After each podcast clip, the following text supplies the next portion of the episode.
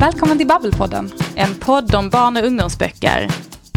Med två författare, Emma Andersson och Charlotte Cederlund.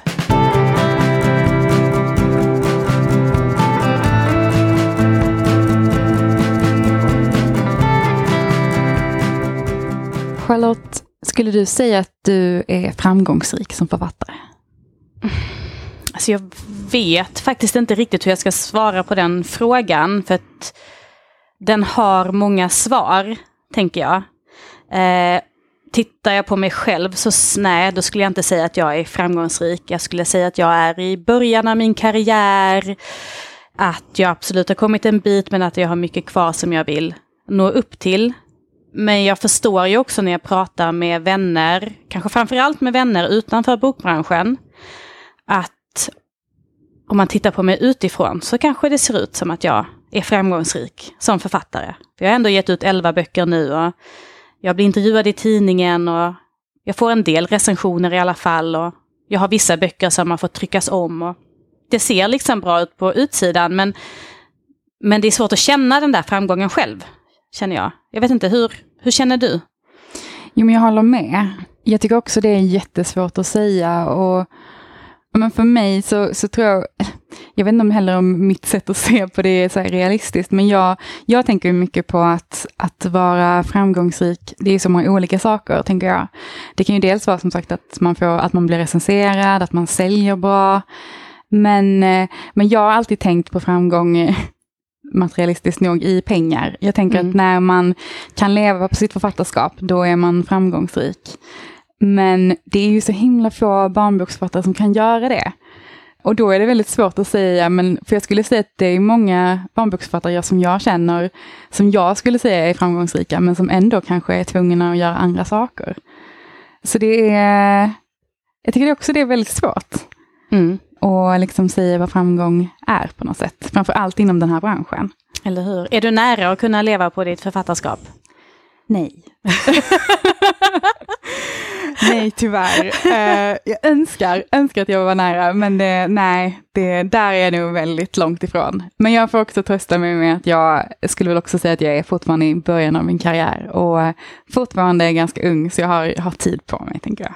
Det är väl det som är det fina, tänker jag, med författarskapet, mm. att man har tid. Mm. Alltså att det är inte eh, ett kort distanslopp, utan det är ett maraton, det gäller mm. att springa på liksom.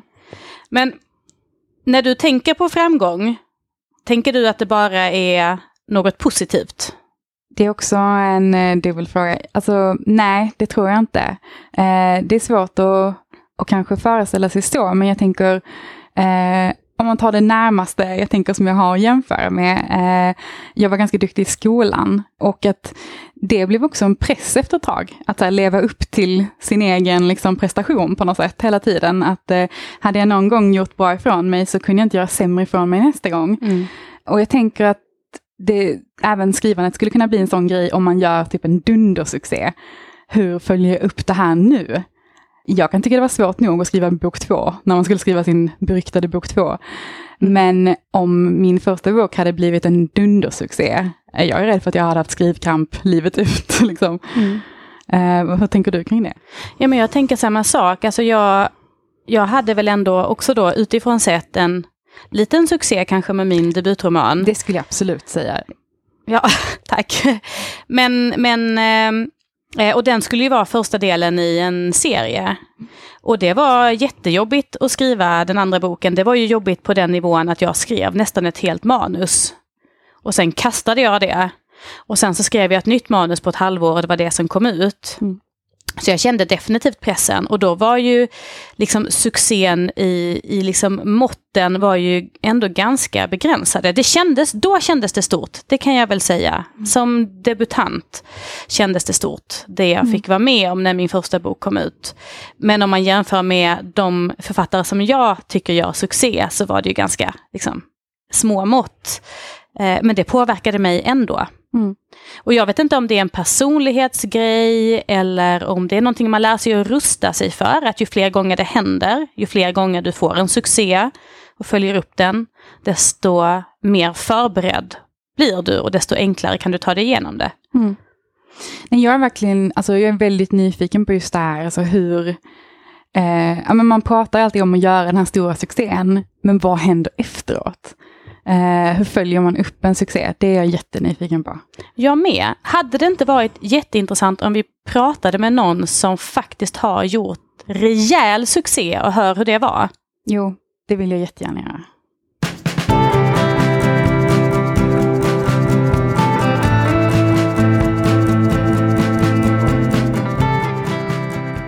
Hon är författaren som lyckas omvandla allt hon rör vid till en lysande succé. Du kanske har hört talas om Engelsfors-teologin som hon skrev tillsammans med Mats Strandberg, eller De dödas röster som hon skapade för Petri Serie, eller varför inte serieromanen Vej som hon skapat tillsammans med Carl Jonsson. Och du kanske minns hyllade ungdomsromanen Norra Latin. Det här är bara några få exempel. Just nu är hon aktuell som manusförfattare till tv-serien Deg och som författare till ungdomsromanen Grim. Varmt välkommen Sara Bergmark Elfgren. Tack så mycket. Hur mår du idag? Jo, jag fick nästan prestationsångest när jag lyssnade på den där presentationen. Men du har ju gjort så extremt mycket och du är ju typ en legend nästan i ungdomsboksvärlden skulle jag säga. Eller? Ja, ja gud ja. Jag minns fortfarande när jag stod i kö och skulle få eh, cirkelboken signerad av dig och Mats och liksom typ knäna skakade. Mm. Jag har också stått i en signeringskö en gång och, det, och, det jag, alltså, och jag tror typ Mats sa till mig någon gång att han typ så hade sett min, jag hade Twitter på den tiden och han hade sett någon tweet jag hade skrivit och jag, alltså det, nej, jag tror jag var starstruck resten av dagen faktiskt. Så att, eh, ja, nej men det, det är stort det här faktiskt. Oj, alltså det här är så svårt att relatera till. Det känns väldigt hedrande och samtidigt är det lite så här man bara oj, oj legend, oj, oj, oj. Ja, nu fick jag ju mindre prestationsångest. Varsågod. Då, då kör vi på här nu helt enkelt. Men vi ska ju prata idag då just om hur man följer upp en succé. Eh, och jag tänkte att vi så börjar från början. Och Sara, du debuterade ju 2010 med Cirkeln och då skrev du den ju tillsammans med Mats Strandberg. Eh, redan innan den släpptes i Sverige så var den såld till flera länder och hypen var ju som jag minns det enorm. Mm. Eh, jag kunde personligen inte slita mig när jag började läsa. Varför tror du att cirkeln blev så populär? Ja, eh, nu, nu 2011 kom, kom den ah, ut. Gud, jag har missat i min men, research. Förlåt, ursäkta. Är ingen fara. Det visst är nördigt av mig. Men, men, så det var faktiskt tio år sedan i år. Alltså jag tror att det var en kombination av många saker som gjorde det. Och ett väldigt stort mått av timing och, eh, och tur också. Det, man kan inte... Och då, jag är jättestolt över cirkeln och, och Mats och jag har jobbat jättehårt med den. Och eh, jag tycker, alltså det är inte så att jag försöker förminska boken, men samtidigt måste man vara ganska ödmjuk för att, eh, att timing och tur är en jäkla stor del av eh, sådana framgångar. Um, och just när det gäller cirkeln så var det ju en tid när det hade funnits några sådana här stora crossover succéer, Ja, med Harry Potter och Twilight och Hunger Games till exempel då. Uh, framförallt dem. Eh, så att det här idén om ungdomsböcker som också läses av vuxna och att den når ut mycket bredare än vad en ungdomsroman traditionellt har gjort Eh, den, den fanns ju på något sätt planterad eh, i, i läsarbeteende och också i media. Förståelsen av vad det här skulle kunna Eh, vara för något och, och så vidare. Och sen så var det ju också precis i en tid när eh, skandinavisk litteratur var väldigt hypat. Eh, Nordic noir.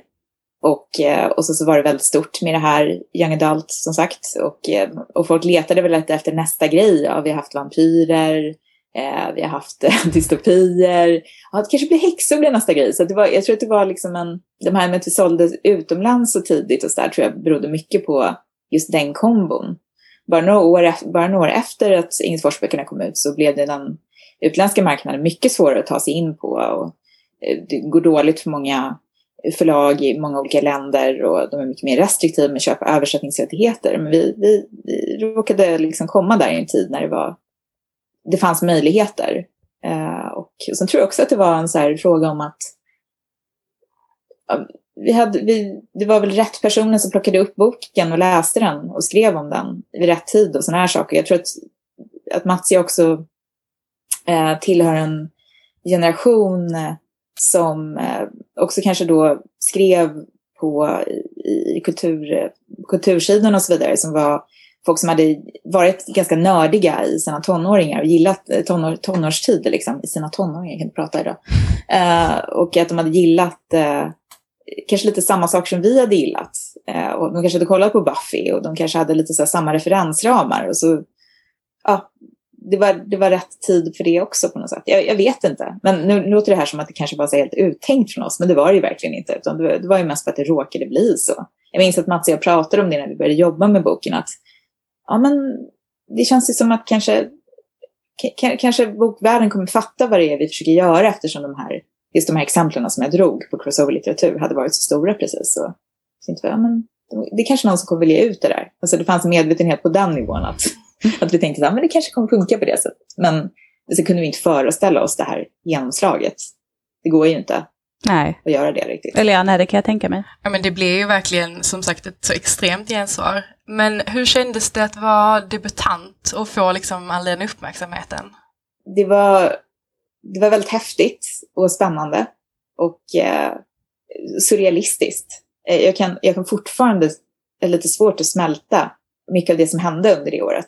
Eh, för att också kanske mer och mer efter den tid som gick, när, när allt som hände så var man så mitt uppe i det. Eh, och det var så mycket att hantera. Men just också eftersom jag ju, nu har det gått tio år och jag känner bara ännu mer nu att vilken unik grej vi var med om. Alltså det är inte ofta sånt där händer eh, nej men det var en stor lättnad. Alltså tror jag, att man kände att eh, oj, det här funkade och det funkade jättebra. Och det är jättemånga som läser boken och vi ska skriva två böcker till och de kommer vilja läsa dem. det hade varit jättejobbigt om ingen hade brytt sig så skulle vi skriva två böcker till. Och det där tänkte vi inte ens på förrän ganska långt under arbetet med, med eld för att vi hade nästan inte tid att hantera vad som hände. Um, vi fattade ju att det här är extremt och vilken alltså, stor grej det var. Mats hade ju mer att jämföra med eftersom han hade gett ut tre böcker före cirkeln. Just det. Som inte var de hade ju sålt bra och sådär. Det, var inte, det var inte så, men, men det var inte den här uppmärksamheten. Så att, nej, det är ganska så här, dazed and confused kan man säga. det var min upplevelse. Ja, precis. Men För ni väldigt hade, glad. Ni hade inte haft, om jag förstår det rätt, så hade ni inte haft de förväntningarna, eller det har man ju inte innan man... Nej. Har man det så tror jag att Nej, men det, det, det bör man nog inte ha. nej, nej, verkligen inte. Men vi började ju märka att det var någonting med boken, alltså att det fanns ett sug i den, uppenbarligen, eftersom folk reagerade väldigt starkt på den när de började läsa och fick väldigt stark respons. Och, och sen så sagt de här utlandsförsäljningen innan, men det där kan ju också vara att det leder till en backlash. Det har man ju sett på alltså vissa, vissa författare som har gett ut böcker som har blivit sålda och förhandshypade. Och att det nu senast bara hände ju det i år med eh, trion. Alltså det, det kan nästan bli som en grej som gör kritiker mer eh, misstänksamma Just det. Eh, mot, eh, mot boken. Så att jag, jag, var ganska, jag var faktiskt ganska nervös just för att jag hade läst sådana recensioner. Och eh, tänkte så här, kommer det här betyda att alla hatar oss på förhand nu? Och det är, det är en lite läskig känsla där också när ett förlag hypar upp det man har gjort väldigt mycket. Um, just för att man tänker så här, men det kan ju bli bara som ett platt fall. Och, um, ja, men, folk, folk kanske blir bara väldigt fientliga till att börja med. Men, men, på tal om det tänker jag, men hur påverkade det dig och, och jag tänker även din kreativitet? Att alltså, böckerna fick så mycket uppmärksamhet och att det blev liksom, nådde det in till er i er lilla bubbla eller, eh, eller var det någonting som ni upplevde först efteråt? Så det var bara enbart positivt. Och jag, jag, tror att det, och jag tror att det var jag är ett ganska dåligt exempel på det här hur man följer upp en succé, man ska säga, för att Mats och jag, vi hade ju skrivit kontrakt på tre böcker då. Efter första boken var klar så signade de oss på två böcker till. Så att vi hade ju en plan. Det fanns ju en idé om vad vi skulle skriva härnäst. För det kan ju, stort, det kan ju vara ett stort problem för många författare om man skriver en bok och sen, ja men vad ska nästa handla om då? Men vi hade ju de här, vi hade Engelsfors, vi hade de här eh, romanfigurerna som vi ville fortsätta utforska och utveckla och vi fick en otrolig respons från läsarna och många alltså läsare i alla åldrar men kanske framför allt var det finaste med alla unga läsare som hörde av sig och som ritade fanart och det var ju Facebook stort bland unga också under den perioden så det var ju mycket, många som skickade in där och vi upp på Facebook-sidan och interagerade väldigt mycket med de här mm. läsarna. Så det gav oss bara väldigt mycket energi faktiskt. Och sen kunde vi, i och med att vi var två också, så kunde vi också gå in i vår gemensamma bubbla och dra oss undan från det där. Och eh, det, det gav oss självförtroende att, eh, att känna, vi kände att ja, det som intresserar oss med det här verkar även intressera de som läser. Det, var, det kändes som ett privilegium. Mm. Ja, vad fint. Mm. Mm. Men du var ju inne lite på det här att man var lite orolig över vad recensenter skulle skriva. Men du har aldrig upplevt någon liksom press att, att liksom, nu måste, typ slutet i alla fall, liksom, nyckeln till exempel, leva upp till alla förväntningar? Alltså jag, jag tror att det viktiga är att man känner att man själv har gjort sitt yttersta. Och eh, tagit det alla varv som man förmår. Och, och det kände vi med alla böckerna. Eh, och det är klart att det är... Alltså, jag, jag, vi, vi, vi, sa ju väldigt snabbt att vi ska, inte börja, vi ska inte börja skriva som fanservice, alltså att man ska ställa sig in hos läsarna, utan vi måste vara sanna mot verket. Alltså det här, det vi försöker göra. Det låter väldigt pretentiöst, men, men det är ju så, alltså, oavsett vad det är man gör för någonting, så är det ju, det ska passa in i den här, det ska vara den här världen man bygger, den ska hänga ihop och de här karaktärerna, det ska hänga ihop. Och, ja, att vi kommer inte kunna göra, vi kommer göra folk besvikna, så är det ju alltid. Liksom. Men så länge vi tycker att vi gör vårt bästa och att vi känner att vi skriver rätt historia så ja, det är det enda vi kan utgå ifrån. Så, så, så kände vi nog. Eh, och sen recensioner och allt det där, det Ja, det är klart, det, det är verkligen inte oviktigt på något sätt. Eh, det är ju förutsättningen också för att man ska kunna verka och, och vara författare. Det är, det är ju det här att man, ska, att man får någon slags bra respons i det här rummet, den här, på den här kultur, det här kulturrummet, man ska mm. säga. Sen tror, jag att, sen tror jag att det är mycket så här också att kritiken inom barn och ungdomslitteratur, nu, nu var det ju många kritiker som recenserade oss som inte var barn och ungdomskritiker, utan som kanske mer recenserade vuxenlitteratur och sådär, även på det sättet. Men jag tror nog också att en grej som jag har märkt generellt är ju att folk är lite välvilligare. Alltså då menar jag inte att man automatiskt får bra kritik om man skriver barn och ungdomslitteratur eller att det inte, in, inte alls tas på allvar och sånt där. Men det används kanske inte lika ofta av kritiker för att de själva ska positionera sig. Nej, om just det. Jag menar. Mm. För det finns ingen status i barn och ungdomslitteratur. Och, Nej, dessvärre inte. nej, nej, men det här är ju bara krassa mm.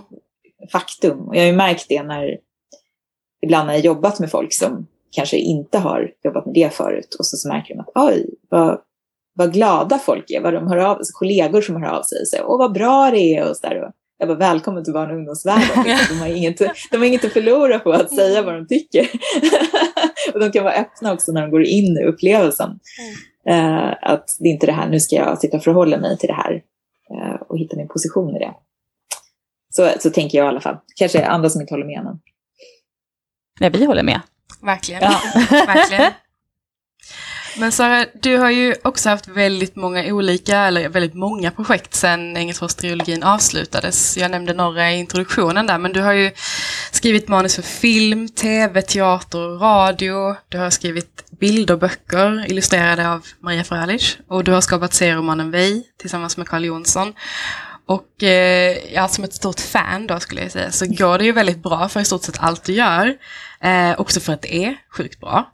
Eh, men mycket av det här är ju också samarbeten med andra. Eh, och du har ju skrivit ungdomsromanen Norra Latin och det var den första romanen du skrev på egen hand. Eh, och även den också blev väldigt hyllad. Hur var det att skriva den boken?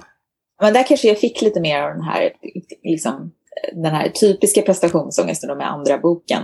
Och det är inte så att jag går in i ett projekt och tänker eh, nej, jag har ingen prestationsångest, det här kommer gå bra. Utan jag, tänk, jag tänker ganska ofta så här att arbetet löser det hela, processen löser det.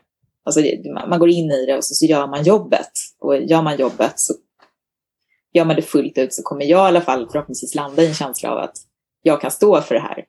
Och så känner jag med allt jag har gjort faktiskt. Eh, och det i sig är ett privilegium för att jag också haft omständigheter runt omkring som gjort att jag har kunnat ha den processen. Det är ju inte alltid det ens går eh, om man skriver. Det kanske finns, även om man är ett filmprojekt kan det ju ja, där är ju många som ska eh, som är inblandade. Eller om man är romanförfattare så kanske det finns ekonomiska eh, parametrar som gör att man inte kan ta sig den tiden som man kanske egentligen hade velat för att skriva romanerna. Ska göra någon, kanske en omskrivning till eller vad det nu är för någonting. Det finns ju många i det där. Att kunna ha en bra process tycker jag, det har jag tänkt väldigt mycket på, det är ett privilegium verkligen. Och jag gör ju det här på heltid.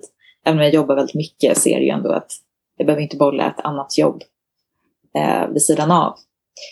Eh, men eh, ja, nej, men jag, med Norra Latin så hade jag ju någon stund där när jag faktiskt kände så här, det här blir ingen bok. att jag verkligen kände, det här kommer jag aldrig klara. Eh, men, och, men kan man se Norra Latin lite som, även om det var ditt liksom första egna projekt, så kan man se det lite som så här, den svåra andra boken. För vi har ju pratat lite om det Charlotte med, med, liksom, med dig egentligen när du skulle skriva din eh, liksom, senaste ungdomsroman nu. Ja. Att så här, det är lite din svåra andra bok. För din trilogi var som, blev som liksom ett verk på något mm. sätt. Mm. Eh, och att det kanske var därför det var så svårt för dig att skriva den. Känner du att det skulle kunna varit liksom lite samma för dig egentligen? Jo, nej men absolut. Nej, men det, jag, tänk, jag tänkte också på det, Charlotte, att du har ju varit med om liknande grejer. Även om du är ensam i det här trilogiprojektet så är det ju ändå att man har en plan. Mm. Eh, jo, nej, men så var det ju. Och, eh, och jag hade ju... Alltså jag hade ju inte heller... Alltså Mats hade ju redan skrivit, även om han gav sig in på ett nytt spår sen efter eh, Ingesforsböckerna så hade han ju redan gett ut tre böcker innan cirkeln och så. Och det var min debut och så där. Så jag hade ju inte eh, ska man säga, Ja, det var, det var en annan situation. Men jag vet att Mats också upplevde en liknande känsla när han skrev Färjan efter Engelsfors-böckerna. Alltså att det var, det var, man var tvungen att hitta ett, eh, en process och ett fotfäste där. Vi hade hittat vår process så starkt i Engelsfors-böckerna. Mm. Och sen så skulle man komma på, hur gör jag det här nu på egen hand? Och, eh, ja, men det var, det var mycket att ta ställning till. Och eh, jag, jag, hade ju liksom, jag visste ungefär vad jag var jag ville berätta. Men jag tvivlade väldigt mycket på mig själv, framförallt i början. Men jag tycker också att det är väldigt svårt ofta när man ska börja med en bok. Alltså, vissa författare tycker att det är väldigt roligt att skriva första utkastet. Jag känner ju generellt, oavsett vad jag jobbar med, så känner jag ju att det är det jobbigaste. Ja. sen när jag har första utkastet på ett manus till exempel, så känner jag, åh, äntligen kan jag börja jobba. Nu, nu, nu blir det kul. Liksom. Man kan hitta så stunder i det, absolut. Men, men det är ganska smärtsamt. Jag håller med. Jag är exakt likadan. Alltså, ja. det är tungt att trycka ur sig det där första och ibland försöker jag göra det så fort det bara går för att slippa det och då blir det ännu sämre än vad det hade blivit annars. Men du, jag är lite nyfiken på en sak, för jag har ju haft eh, en eh, superjobbig process med den boken som jag eh, kom ut med nyligen. Jag höll, höll på liksom i tre år och kände att det kommer inte bli någon bok eller det här kommer bli det sämsta ever, det har jag känt regelbundet under den processen. Och om du säger att du hade lite samma känsla med Norra Latin, hur gör du för att komma över en sån känsla och liksom faktiskt kunna jobba vidare så att det blir bra till slut? Ja, ja men dels är det ju det här med processen, att den löser det. Alltså det är bara att försöka köra på och bara vänta på att man... Det som är så svårt med ett projekt i början är att man vet ju inte riktigt vad det är. Nej. Man vet inte riktigt vad det är man ska skriva. Eh, och, och, ju mer man lär sig om sin egen värld och karaktärerna och förstår vad det är man håller på med, desto... Det, det är inte så att allt är jättelätt sen heller, men man vet i alla fall vad det är ungefär man siktar på, vad, vad som hör hemma där och vad som inte hör hemma där. Så att tiden i sig och att göra det och att tänka på det och att göra research och så vidare, att det löser väldigt mycket. Och också tycker jag ofta att de här blockeringarna som, man, som jag kan känna att det inte går, jag kommer inte vidare, att det ofta beror på att jag har tänkt fel någonstans. Att jag är ute på fel spår, helt enkelt. Eh, och att sätta sig och tvingas, att tvinga sig själv att skriva då är inte alltid en bra idé. För det kan bara bli som att man hatar det man gör ännu mer om man hatar sig själv och man känner sig dålig. Att det kan vara bättre ibland att inte skriva mm. och istället tänka. Och att eh, kanske försöka se vad det är för, det här låter väldigt flummigt, men följa sina, eh, ska man säga, de här associationsströmmarna. För ibland kan det vara, tycker jag, under en process att man bara intresserar sig jättemycket för någonting. Och man vet inte riktigt varför. Och liksom hoppa på det som dyker upp där. Och bara, ah, men jag längtar verkligen efter så om den här filmen eller den här grejen. Eller eh, att försöka liksom eh, för det där kan, det, jag, jag, brukar känna, jag brukar tänka att det pågår arbete i de underjordiska fabrikerna hela tiden. så, att, eh, Eh, så att när man blir så blockerad att eh, ja, då får det väl vara så ibland. Och sen kan det, så ibland kan det vara en bra idé att skriva något helt annat. Alltså kanske skriva en liten novell eller det har jag gjort ibland när jag har kört fast. När jag körde fast med Norra Latin gjorde jag det till exempel. Eller eh, att man skriver en annan scen i boken som man tänkt på kanske. Man kanske har den här scenen man funderar på. Då kan man skriva den. Så att vissa grejer, Grim till exempel då, är ju sånt. Och så är det i Norra Latin också, sånt som jag skrev flera år innan att boken kom ut. Och det var mycket runt omkring som kanske inte hängde ihop med resten som det faktiskt blev. Men att vissa scener är kvar. De har hängt med. Vissa har hängt med hela tiden. Eller att de har eh, varit med ett tag och sen försvunnit och sen har jag plockat in dem igen. Det är ju jättesmart och det är en bra tanke tänker jag, för jag tycker ibland kan det vara svårt när man sitter och liksom, ja men nu jobbar jag som författare och så ska man då, ja men idag tänker jag, alltså det är jättesvårt mm. för mig ibland att med pressat tidsschema och sånt, att nu är det tanketid, men vi vet ju alla samtidigt att det är ju så det funkar, man kan inte bara sitta och trycka ur sig eh, text hela tiden. Men det är en väldigt fin tanke att tänka att men jag skriver någonting annat. Alltså ingen text är liksom onödig text. Det kan alltid bli någonting annat någon annan gång i ett annat projekt. Mm. Jag kanske ska testa det nästa gång, för det gjorde jag inte den här gången. Nej, men och, och som sagt, och där, och där känner jag ju också att jag har lyxigt eftersom jag gör det på heltid och när man då har schemalagd tid så här, nu, nu, ska jag, nu har jag skrivtid, då blir det, kommer det ännu mer press på sig. Uh, men jag tror att uh, ja, men, uh, ja, men det, det, är nog, det är nog ändå bra att tillåta sig att att skriva annat och att skriva andra scener i boken, eller bara skriva en scen med en karaktär som man bara tycker mm. känns spännande. Det, det, kreativitet är ju väldigt speciellt. Men sen finns det ju de som funkar, det funkar jättebra för dem att sätta sig och typ kötta ut ett gäng ord uh, varje dag. Det är deras process, så att uh, alla är olika. Uh, ja men precis, och nu är det ju som sagt då aktuell med Grimm som är, utspelar sig i samma, med samma universum, samma Stockholm som Norra Latin. Eh, var det svårt att följa upp Norra Latin eller har, liksom, har, det gått, har det gått enkelt att skriva Grimm? Det var jättesvårt att skriva Grimm. Mm. Alltså man blir ändå, alltså, inte glad att höra det, men det känns ändå skönt att man inte är den enda som bara bråkar hela tiden med sina Precis. texter. Det känns, det känns alltid skönt när liksom någon man ser upp till också har problem. Förlåt Sara att det, ja. det här går ut över dig. Men... Nej, nej, men jag förstår precis känslan. Jag tänker likadant själv. Och jag, de flesta författare tycker jag, eller väldigt, väldigt många man pratar med, folk som har skrivit många fler böcker än vad jag har gjort, säger ju att alltså varje gång jag sätter mig ner och ska börja en ny roman så tror jag att jag glömt bort hur man gör. Jag, vet, jag kan inte skriva längre. Jag har skrivit allt jag har att skriva. Och så. Ja, nej, men med Grimm så det var svårt på ett annat sätt än Norra Latin. Alltså det, det, det är intressant det där för att eh, det, var, det var väldigt mycket av det jag lärde mig på att skriva Norra Latin hade jag med mig. Eh, men, men det har varit ett sånt ofantligt researcharbete till Grimm. Och det har också varit en, alltså det har varit en väldigt svår det var ett väldigt, det var ett enormt eh, e- emotionellt arbete bakom att skriva den här boken. Och då menar jag inte att jag inte var engagerad i Norra Latin, för det var jag verkligen, men det här har varit mycket mer komplicerat.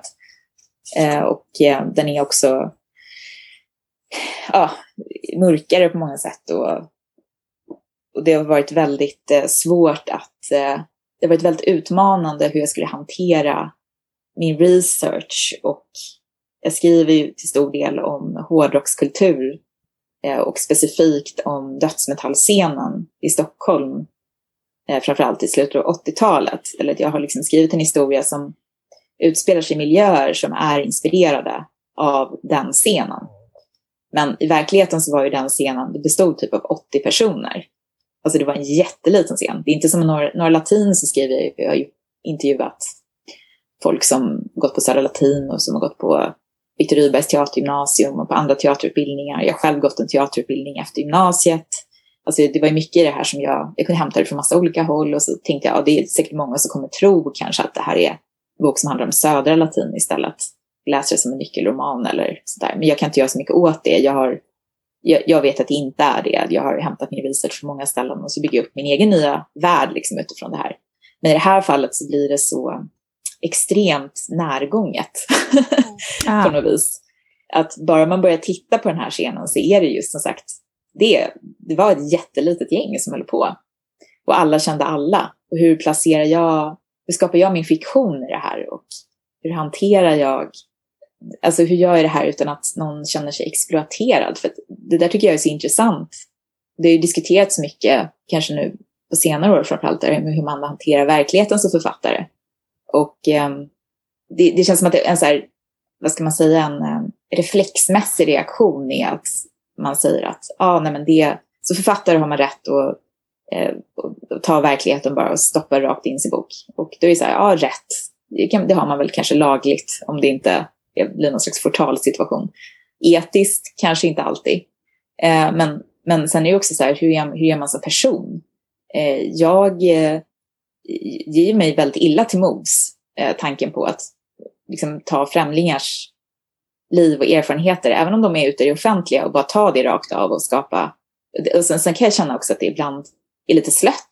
Alltså jag, jag säger att det finns, det finns jättemycket fantastisk litteratur som har skrivits på det här sättet.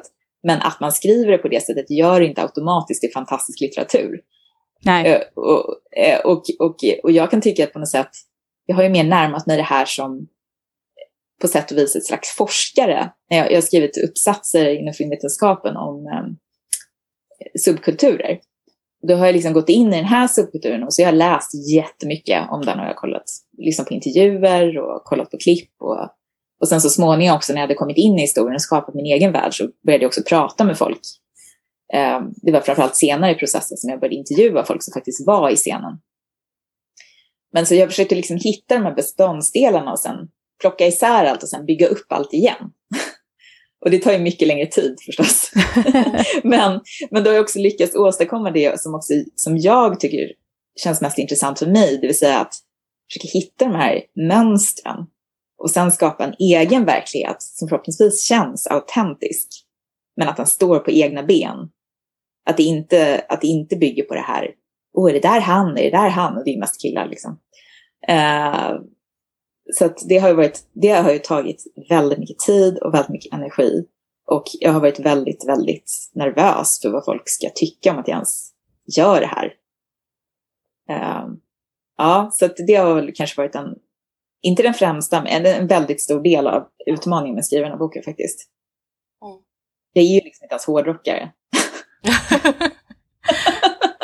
ja men Charlotte är inte same och hon har skrivit om samisk mytologi så tänker det. Ja, Man jo. måste få lov att trampa in på, på okänd mark någon gång. Ja, absolut, det tycker jag man får göra. Men också, du, Charlotte, du håller säkert med om det. Man måste också göra sin research. Åh oh, gud ja. Alltså det, uh, och uh, ja, men det, det, och just det här när det är så specifikt, alltså just att det verkligen var, det var så få personer. Och det har blivit mm. så mytologiserat mycket av det som hände.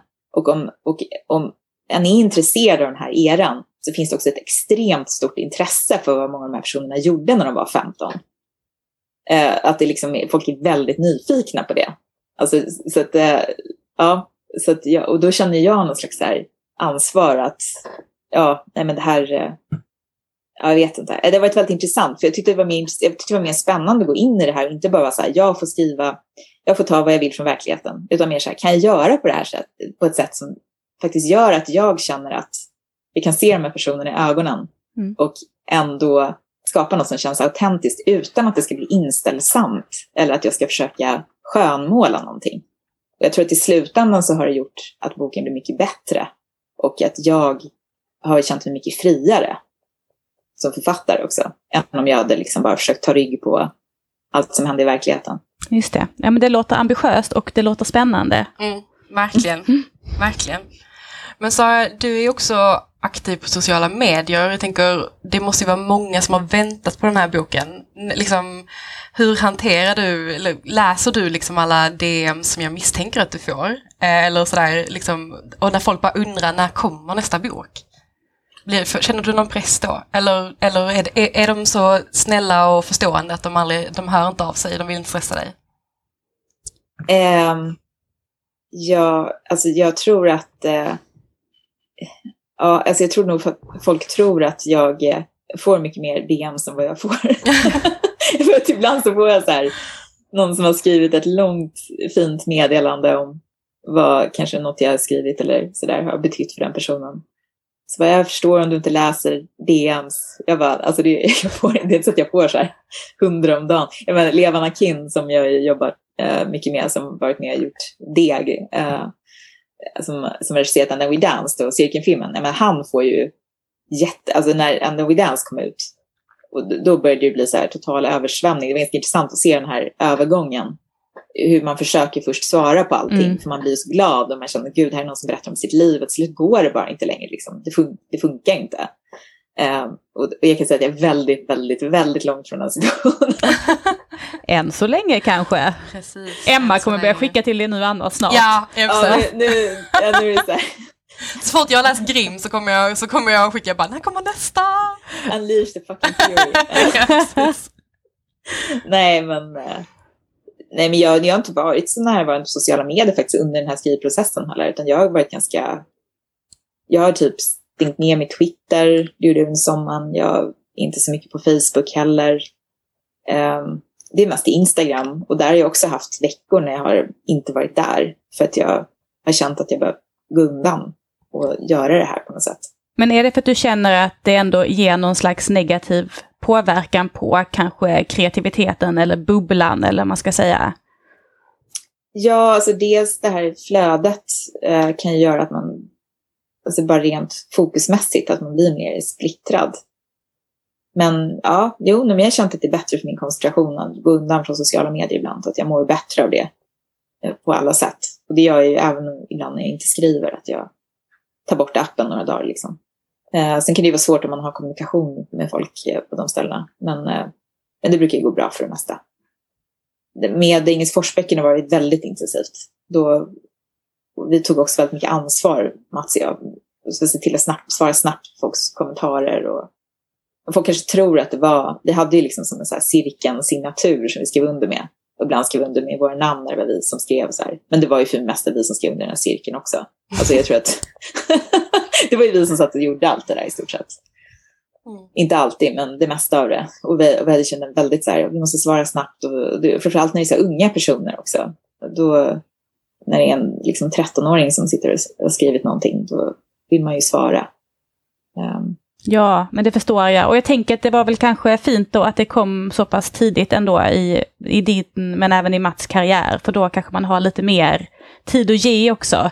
Mm. Än man har yngre, senare. Yngre och Lite fräschare. Nej, jag bara skojar. men innan, menar nu sitter du, jag vet i och för sig inte hur du hade det då, men nu, om jag tänker på dig nu så tänker jag att du har väldigt många järn i elden. Mm. Jag tänker, att, eller var det på samma sätt då? Nej, men jag var otroligt stressad under mm. den perioden. Alltså de åren var väldigt, eh, eh, väldigt, väldigt stressiga. Och eh, jag tror att orsaken till att jag inte har bränt ut mig är nog att, eh, att det varit stabilt på andra fronter i livet.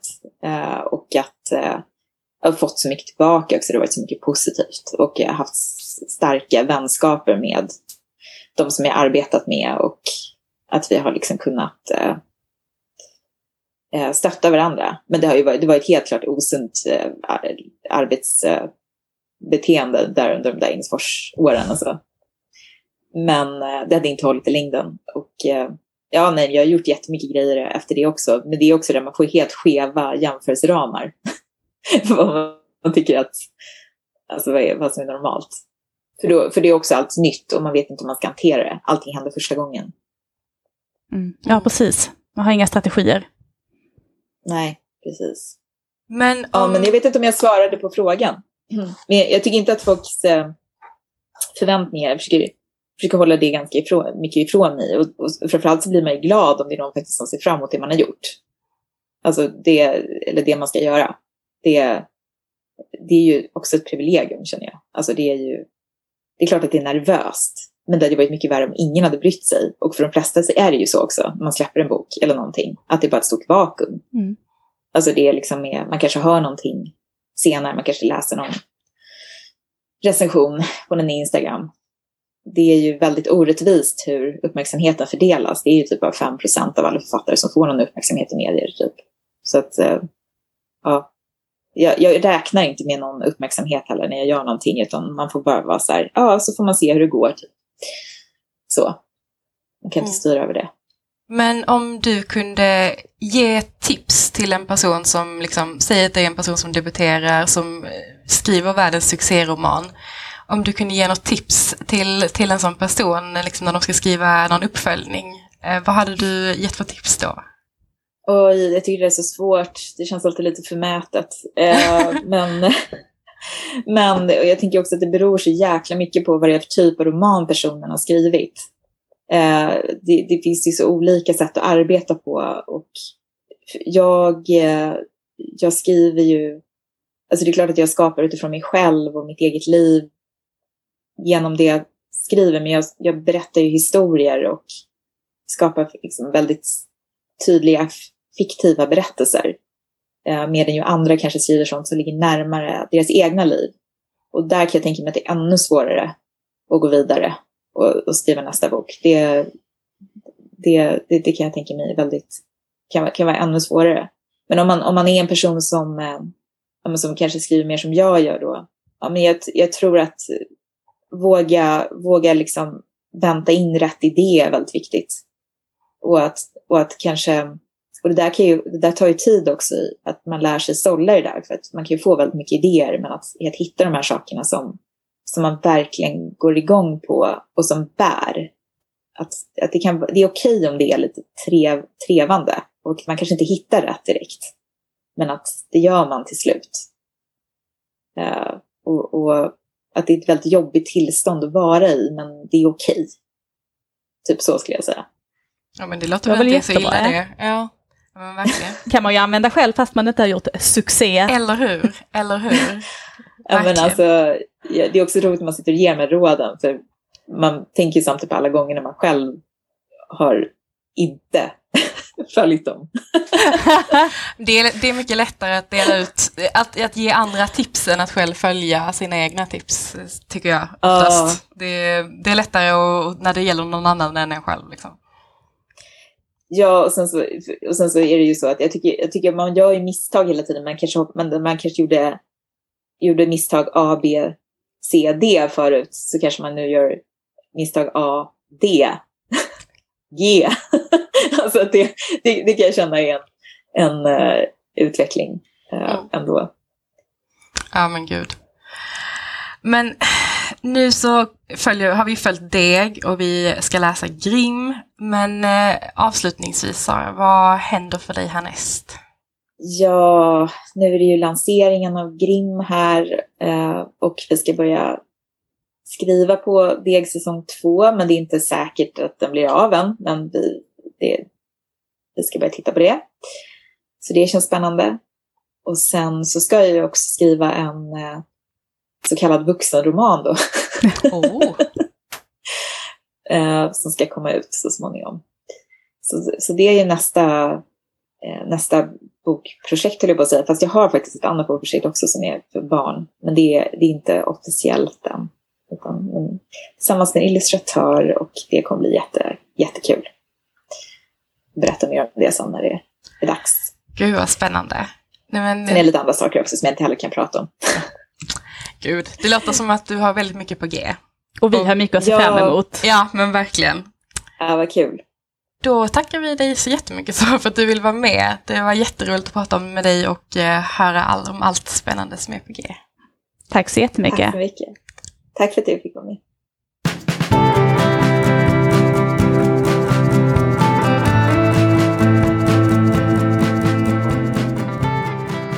Gud vad det var intressant att få prata med Sara. Det är ju lite som det är lite som en annan värld, men samtidigt kan man verkligen förstå vad hon menar när hon pratar om hur det var när eh, Engelsfors-trilogin kom och allt som händer runt omkring. Även fast man inte har varit där själv så kan man liksom mm.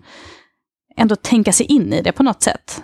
Jo men verkligen, och det, det när, en, när en bok gör en så stor succé så det blir ju ett helt maskineri runt omkring också. Alltså, jag tänker jättemycket på, på det här med förlag. Alltså, visste de innan att det skulle bli en sån succé? Eller så här, för jag tänker de, man har ju hört rykten om att liksom de tryckte upp lite extra stora upplagor. Och, alltså jag har läst äh. att det var 15 000 ex i första upplagan. Det måste vara en ganska stor satsning. Om det stämmer, ja. det kan jag ju inte svära på. Och, och för, er som inte har koll så är det väldigt stor upplaga för eh, eh, ungdomsböcker, kan man väl säga. Det kan man säga. Eh. Jag skulle säga att eh, får man 3000 ska man vara glad. Ja, eh, det ska man verkligen. Så det är en väldigt stor upplaga för att vara eh, barn och ungdomsbok. Ja, det, det låter ju verkligen som att då måste de ha trott på den här berättelsen, mm -hmm. tänker jag. Och det är ju lite spännande. Eh, jag, jag, kan ju absolut se det som har läst cirkeln att så här, ja, men den, har, den har ju något speciellt. Mm. Eh, och jag tänker att det måste de ju ha sett från början också. Gör man det med alla böcker som det går bra för? Jag tänker när, när förlaget väljer att satsa så här hårt, är det verkligen för att de, menar, att de har den erfarenheten, de, de vet att det här är någonting som kommer att gå skitbra. Liksom. Eller hur? Och varför har i så fall inte någon satsat så på mina böcker? Ja, det, äh? Det är en annan fråga verkligen. Men ja, absolut, jag håller med. Vad tror du, tror du att eh, man skulle kunna få sig ett snack med någon som har koll på det här eller? Det hade varit jätteintressant att prata med någon från Saras förlag kanske. Mm. Ska vi testa? Det tycker jag.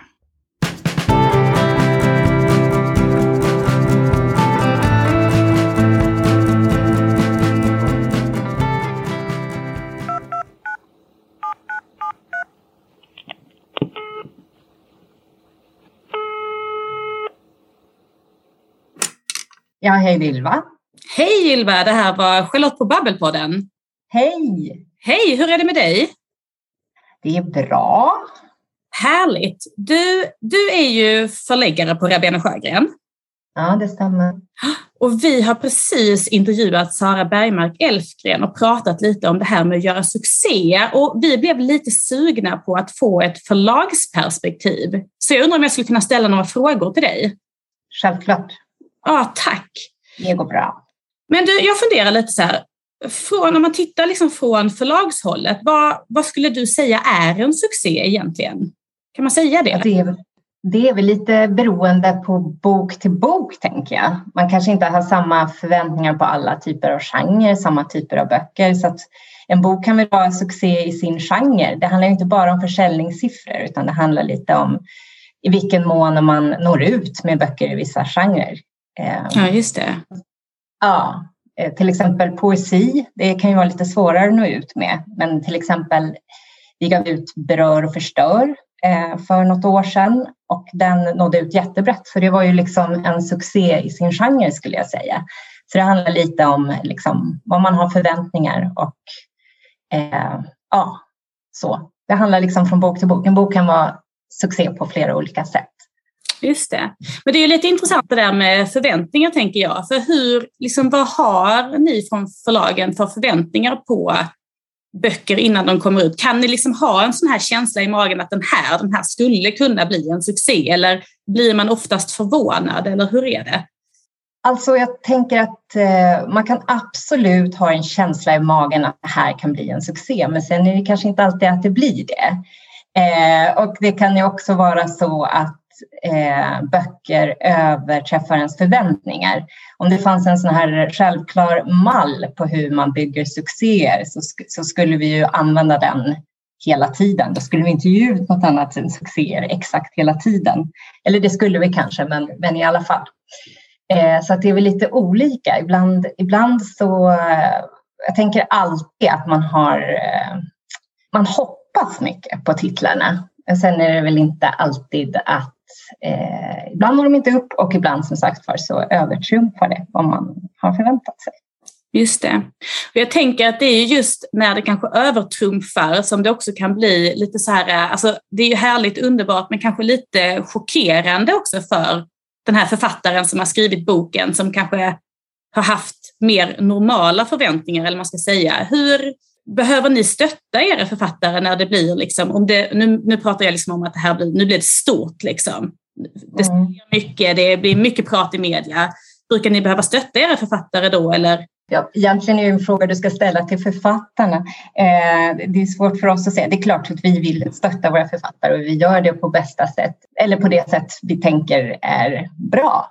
Eh, men, men det är klart att det kan vara så, men oftast går det kanske inte heller över en natt. Ibland kan ju vara det, men ibland kan det också vara så att det växer fram. Eh, att, det, att det blir lite snöbollseffekt av det hela. att en bok som, eh, jag tänker den riktiga succén eh, är ju, börjar ju vara när läsarna börjar tipsa varandra och det liksom börjar bli den här snöbollseffekten. Och det tar ju oftast ett litet tag. Eh, så att om man tänker ur liksom försäljningssynpunkt så kan det ju ta ett tag innan det rullar igång. Däremot kan det bli lite medial cirkus. Och där måste man som förlag eh, ja, stötta, eh, finnas där och liksom som samtalspartner. Just det. Mm. Också lite så sen i, i liksom kanske det, den fortsätt, det fortsatta skrivarbetet, för jag kan känna själv att min kreativitet är ganska känslig för yttre påverkan. Alltså att om det händer mycket runt omkring mig så får jag svårare att, att skriva. Och vi pratade lite med Sara om det här, om hon hade tyckt att det var svårt efter Engelsfors eh, eh, trilogin och framförallt cirkeln då att komma tillbaks och skriva mer. Och då sa hon att det som hjälpte henne var ju dels att de var två, det var hon och Mats, och att de hade en planerad serie. Så de visste liksom, det var bara att hugga in i del två. Men är det någonting som du Eh, har uppmärksammat bland andra författare som har skrivit en bok som har liksom wow, jäklar, kolla vilken grej det blev. Det blev priser eller det blev försäljning. Att det kan påverka lite det kreativa flödet för dem när de ska sätta sig med nästa projekt. Nu har jag inget exakt exempel.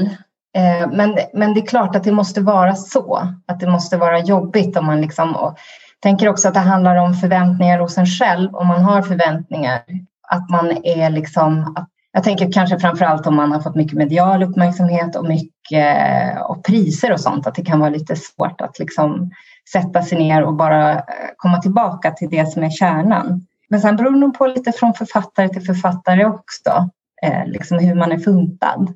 Sen tror jag, men jag tror på det som Sara säger, att det kan vara bra att liksom ha en plan. Att börja det rulla igång så är det väldigt skönt att ha en plan för bok två eller att man redan är igång lite. Det är ju förstås det allra bästa. Annars kan det ju ta ett tag innan man ens får ro att kanske, att kanske sätta sig ner och skriva fler böcker. Ja, just det. Ja, men det, jag tror också det. Jag tror att det, jag, jag håller med henne också. Men jag funderar också på att om man om man har från förlagets sida en författare som gör en stor succé och det blir, liksom, det blir, det blir priser och det blir prisutdelningar och det blir kontakt med medier och, och förlaget får liksom lägga en del av sin kapacitet på att liksom ta hand om det här. Hur skulle du säga, påverkar det de andra författarna då som finns vid samma förlag som inte har gjort succé eller hinns de med ändå? Jag tänker att stort förlag så finns det ju kapacitet för allas böcker. Så. Men sen är det självklart att om någonting rullar på så, så får man kanske ta in, då har vi ofta så här att man eh, vet man att, det, att man har en bok som, där det kommer finnas ett stort medialt intresse. Då försöker man ju lite få in fler folk som jobbar kanske bara med den titeln så att det liksom ska finnas kraft internt för alla titlar. Just det, så ingen behöver känna sig eh, bortvald för att man inte gjorde succén? Nej, det ska ju liksom eh, det ska finnas eh, internt så ska vi liksom ta hand om alla och om någon behöver extra så tar vi oftast in extern hjälp så att det liksom finns någon som kan stötta där det liksom behövs, där det finns, när det behövs extraordinära liksom, insatser rent på kommunikationsavdelningen till exempel. Så, så funkar det på ett stort förlag i alla fall. Det är en förmån med att liksom jobba på ett stort förlag. Just det. Det är skillnad när man är många som kan hugga tag i eller om man bara kanske är två från början. Ja, precis. Och att det finns ju, det är ju lite liksom, på ett stort förlag så har man ju strukturer för det någonstans. Man har en uppbyggd struktur för, ja, även för succéer. Just det. Det är ju en, lycka, det är ju en lycka. Så. Det är det ju. För alla inblandade, mm. ja, det är väl det vi drömmer om, mm. vi som skapar eh, kultur på ett eller annat sätt. Liksom. Men du Ylva, tack så jättemycket för att jag fick ringa till dig och ställa lite frågor. Jag är jättenöjd. Ja, vad kul. Vad bra. Ha det så bra. Igen om du har fler frågor. Ja. Tack så mycket. Ha det så bra. Tack. Du med. Hej.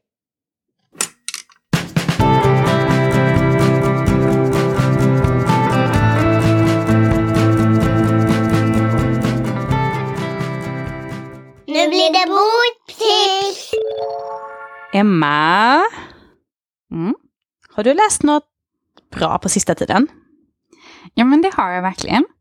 Eh, jag har, eh, den här veckan så har jag faktiskt fått eh, läsa illustratören och författaren Johan Egerkrans senaste bok. Eh, han är ju lite, men han är ju känd för att göra typ faktaböcker kan man väl säga egentligen. Mm. Den slags, eh, ja men för mig så är det li nästan lika mycket faktabok som typ det låter kanske dumt att säga det, men typ coffee table-bok. Alltså jag tänker det är som en så här, riktigt snygg bok man vill ha framme, som man vill att alla ska kunna sitta och bläddra i, för den är så fin. Liksom. Eh, men att det här liksom är faktaböcker för barn, skulle jag säga huvudsakligen.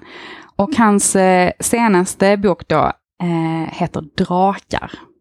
Så det var ju liksom givet att jag skulle vilja plocka upp den här boken. Jag förstår det. Och jag har ju varit ett, ett fan av eh, Johan Egerkrans ända sedan han gjorde sin första sån här bok, eh, Nordiska väsen. Och jag har alla hans böcker hemma. Och Drakar är ju verkligen inget undantag. Jag vill ju ha den också i julklapp kan jag ju säga.